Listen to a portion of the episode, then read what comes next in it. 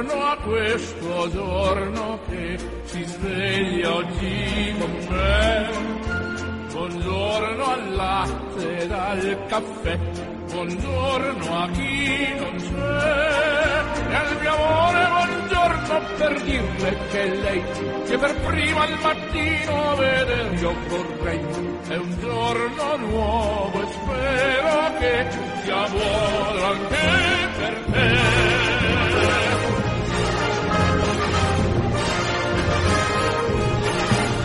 tutti giunga un cordiale saluto e l'augurio di una felicissima giornata da Orazio Coclite. Nella puntata odierna, cari amici, parleremo di malati e lo faremo guidati dal messaggio che Papa Francesco ha voluto scrivere per la giornata mondiale del malato 2023 che abbiamo celebrato lo scorso 11 febbraio. Non mi resta dunque che augurarvi un buon ascolto.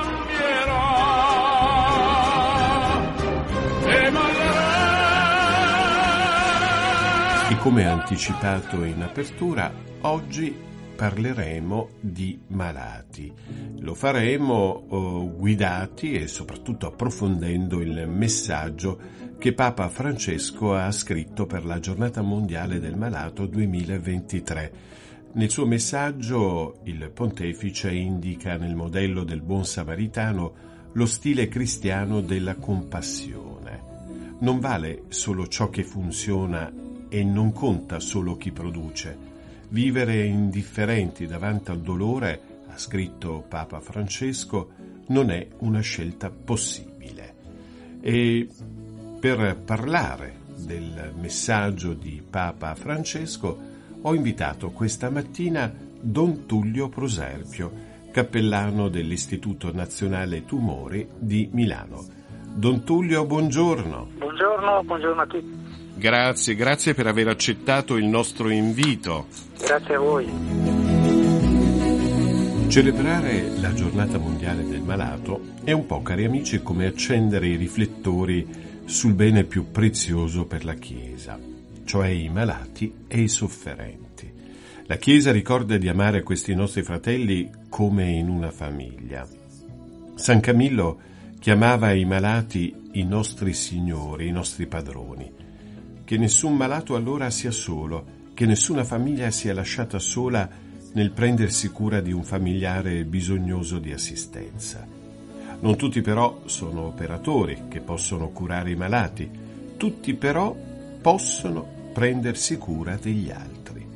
Tutti possono fare qualcosa a Don Tullio per contrastare la solitudine. Eh sì, certamente questo è l'invito. È anche bello, mi piace ricordare che nella nostra Costituzione è previsto appunto per, per legge, per statuto, il diritto alla salute. Da quel che so io è l'unica Costituzione esistente sul, sul, pianeta che prevede un'attenzione di questo genere, per cui proprio perché anche la Costituzione appunto invita a prendersi carico seriamente della, delle condizioni e situazioni di malattia delle persone ammalate e delle famiglie, ci sentiamo ulteriormente spronati evidentemente e particolarmente dalle parole del Papa in occasione del messaggio che ha emanato appunto per questa giornata.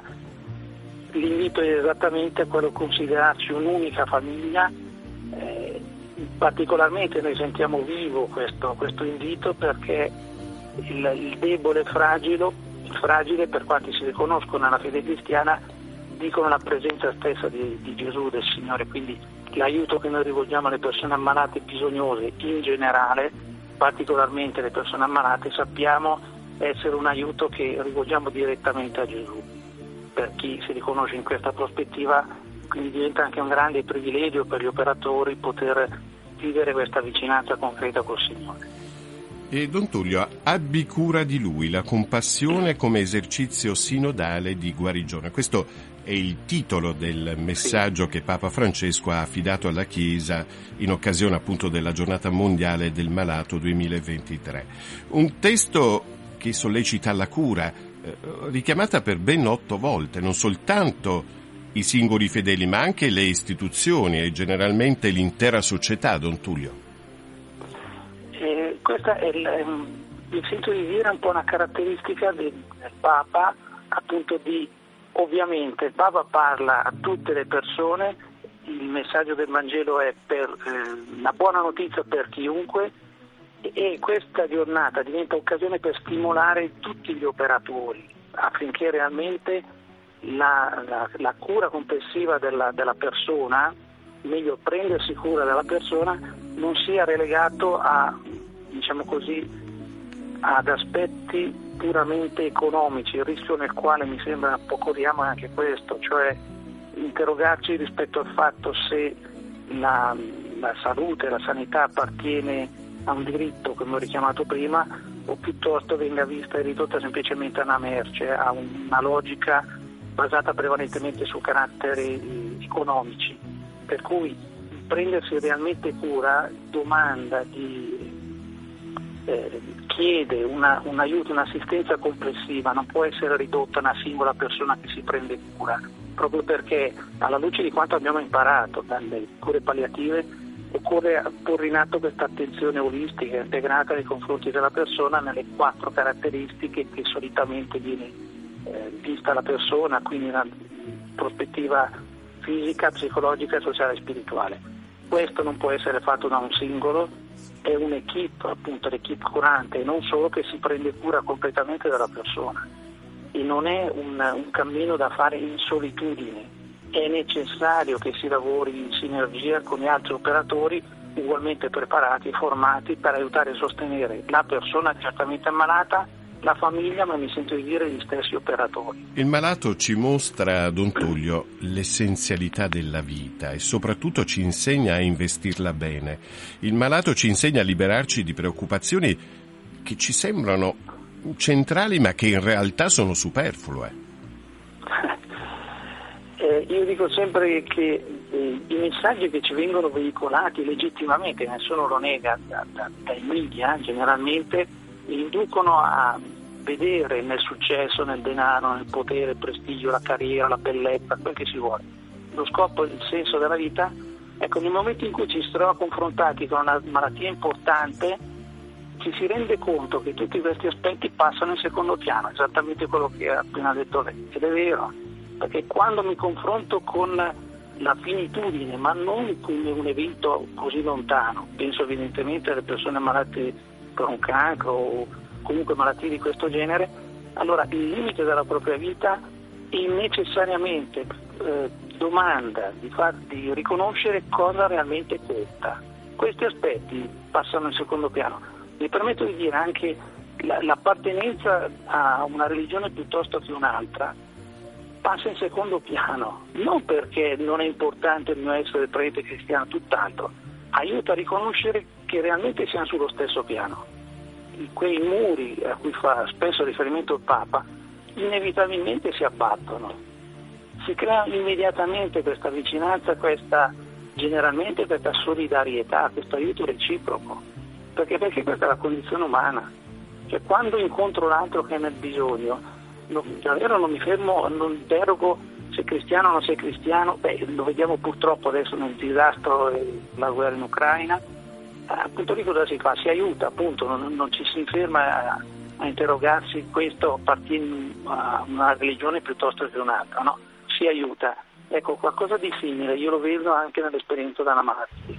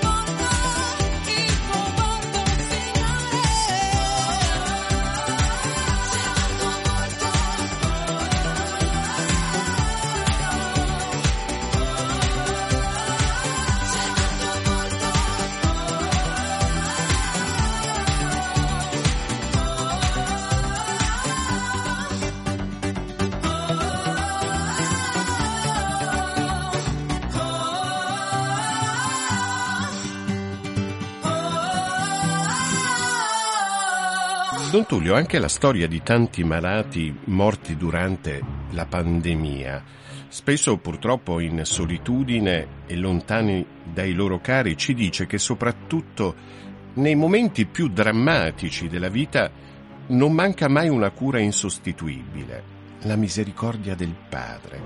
Dio che non abbandona mai i suoi figli, Don Tullio. Già questa è una bella affermazione perché è profondamente vera, la condivido. In alcuni momenti questa eh, vicinanza di Dio, questo prendersi cura di Dio, e talvolta non la si vede più, perché questa, ci sono momenti, situazioni in cui eh, la parola di Dio sembra essere smentita in modo clamoroso. Questo Dio anche va riconosciuto. Allora non è vera la parola, no? Non ho detto quello. Ho detto che è difficile talvolta riconoscere la presenza amorevole e concreta da parte di Dio. L'esperienza del, del Covid a cui ha fatto riferimento ha detto qualcosa di assolutamente necessario e insostituibile. La cura, d'accordo, fino a un certo punto. Ciò che è mancato e ciò che emerge come bisogno forte da parte delle persone ammalate, ma in generale come bisogno umano, è una vicinanza solidale con la vicinanza solidale che può essere segno in grado di rivelare la presenza di Dio, ma rimane solo segno che può essere letto e interpretato in modi diversi, chi la legge in un modo, chi la legge in un altro. Allora io credo nella misericordia del Signore, non è credere in un concetto, ho bisogno di sperimentare qualcosa che mi aiuti a riconoscere questo, prendersi cura da parte di Dio nei miei confronti. E questo è ciò che dovrebbe fare, fanno al meglio possibile il, i vari medici, se vogliamo il personale curante e chi è curante che si prende cura delle persone ammalate. Gli operatori sanitari? Credo, gli operatori sanitari, sì, sì, di fatto diventano quel segno in grado di rivelare la presenza del Signore. Ma proprio perché è un segno, ciascuno lo legge e lo interpreta secondo il suo punto di vista di osservazione. A proposito degli operatori sanitari, io citavo poco fa San Camillo e l'ansia di, di, di San Camillo era quella di avere cento braccia per alleviare le sofferenze di tanti fratelli infermi. E gli operatori sanitari sono, eh, sono stati e sono ogni momento nei reparti, possiamo dire, le cento braccia di San Camillo che eh, dopo più di quattro secoli continuano a vivere il suo messaggio e il suo insegnamento. Sì, questa è davvero una eh, ricchezza presente all'interno del, del mondo e dell'umanità. San Camillo legge la sua azione, il suo operato come eh, desiderio da parte di Dio di prendersi cura di ciascuno. Ed è quanto fanno gli operatori. Comunque loro si autodefiniscano, molti operatori si definiscono non credenti, poco credenti, quel che si vuole, ma per me che guardo, per noi che guardiamo, diventano quel segno concreto eh, attraverso il quale Dio si prende cura di me, io Dio non lo vedo, eh, credo nessuno di noi lo veda, lo posso vedere e leggere attraverso quei segni, torno a dire, che eh, si presentano a me ogni giorno. I medici, gli operatori sanitari sono esattamente quelle mani attraverso le quali Dio si prende cura di me. Ecco, mi sento di dire che incarna bene quel passo eh, degli Atti degli Apostoli dove dice che c'è più gioia nel dare che nel ricevere, Don Tullio. Um, io la ringrazio, la ringrazio per essere intervenuto e soprattutto grazie per le sue riflessioni, le sue parole, eh, di questo ne sono sicuro, hanno fatto e faranno breccia nel cuore di tanti nostri ascoltatori. In chiusura le strappo una promessa, lei sta a contatto con gli ammalati, ecco, noi, io mm, cerco di ricordarmeli 365 giorni all'anno, non soltanto l'11 febbraio. Porti un abbraccio da parte mia, da parte di tutti gli ascoltatori a loro e faccia sentire la nostra vicinanza. Ok, senz'altro. Grazie a voi, con un ricordo reciproco nella preghiera. Grazie. Ancora una promessa e ci risentiremo presto. Volentieri, davvero.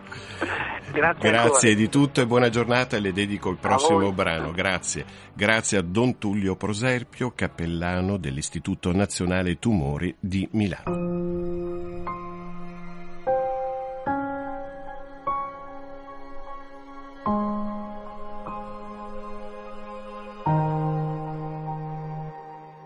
Gesù mi fondo in te e tu fonditi in me Gesù, facciamo tutto insieme, fondiamoci a vicenda nell'amore, nei desideri e nella volontà. Ed è tutto anche per oggi, grazie per averci cortesemente seguito. E ancora l'augurio di una buona giornata.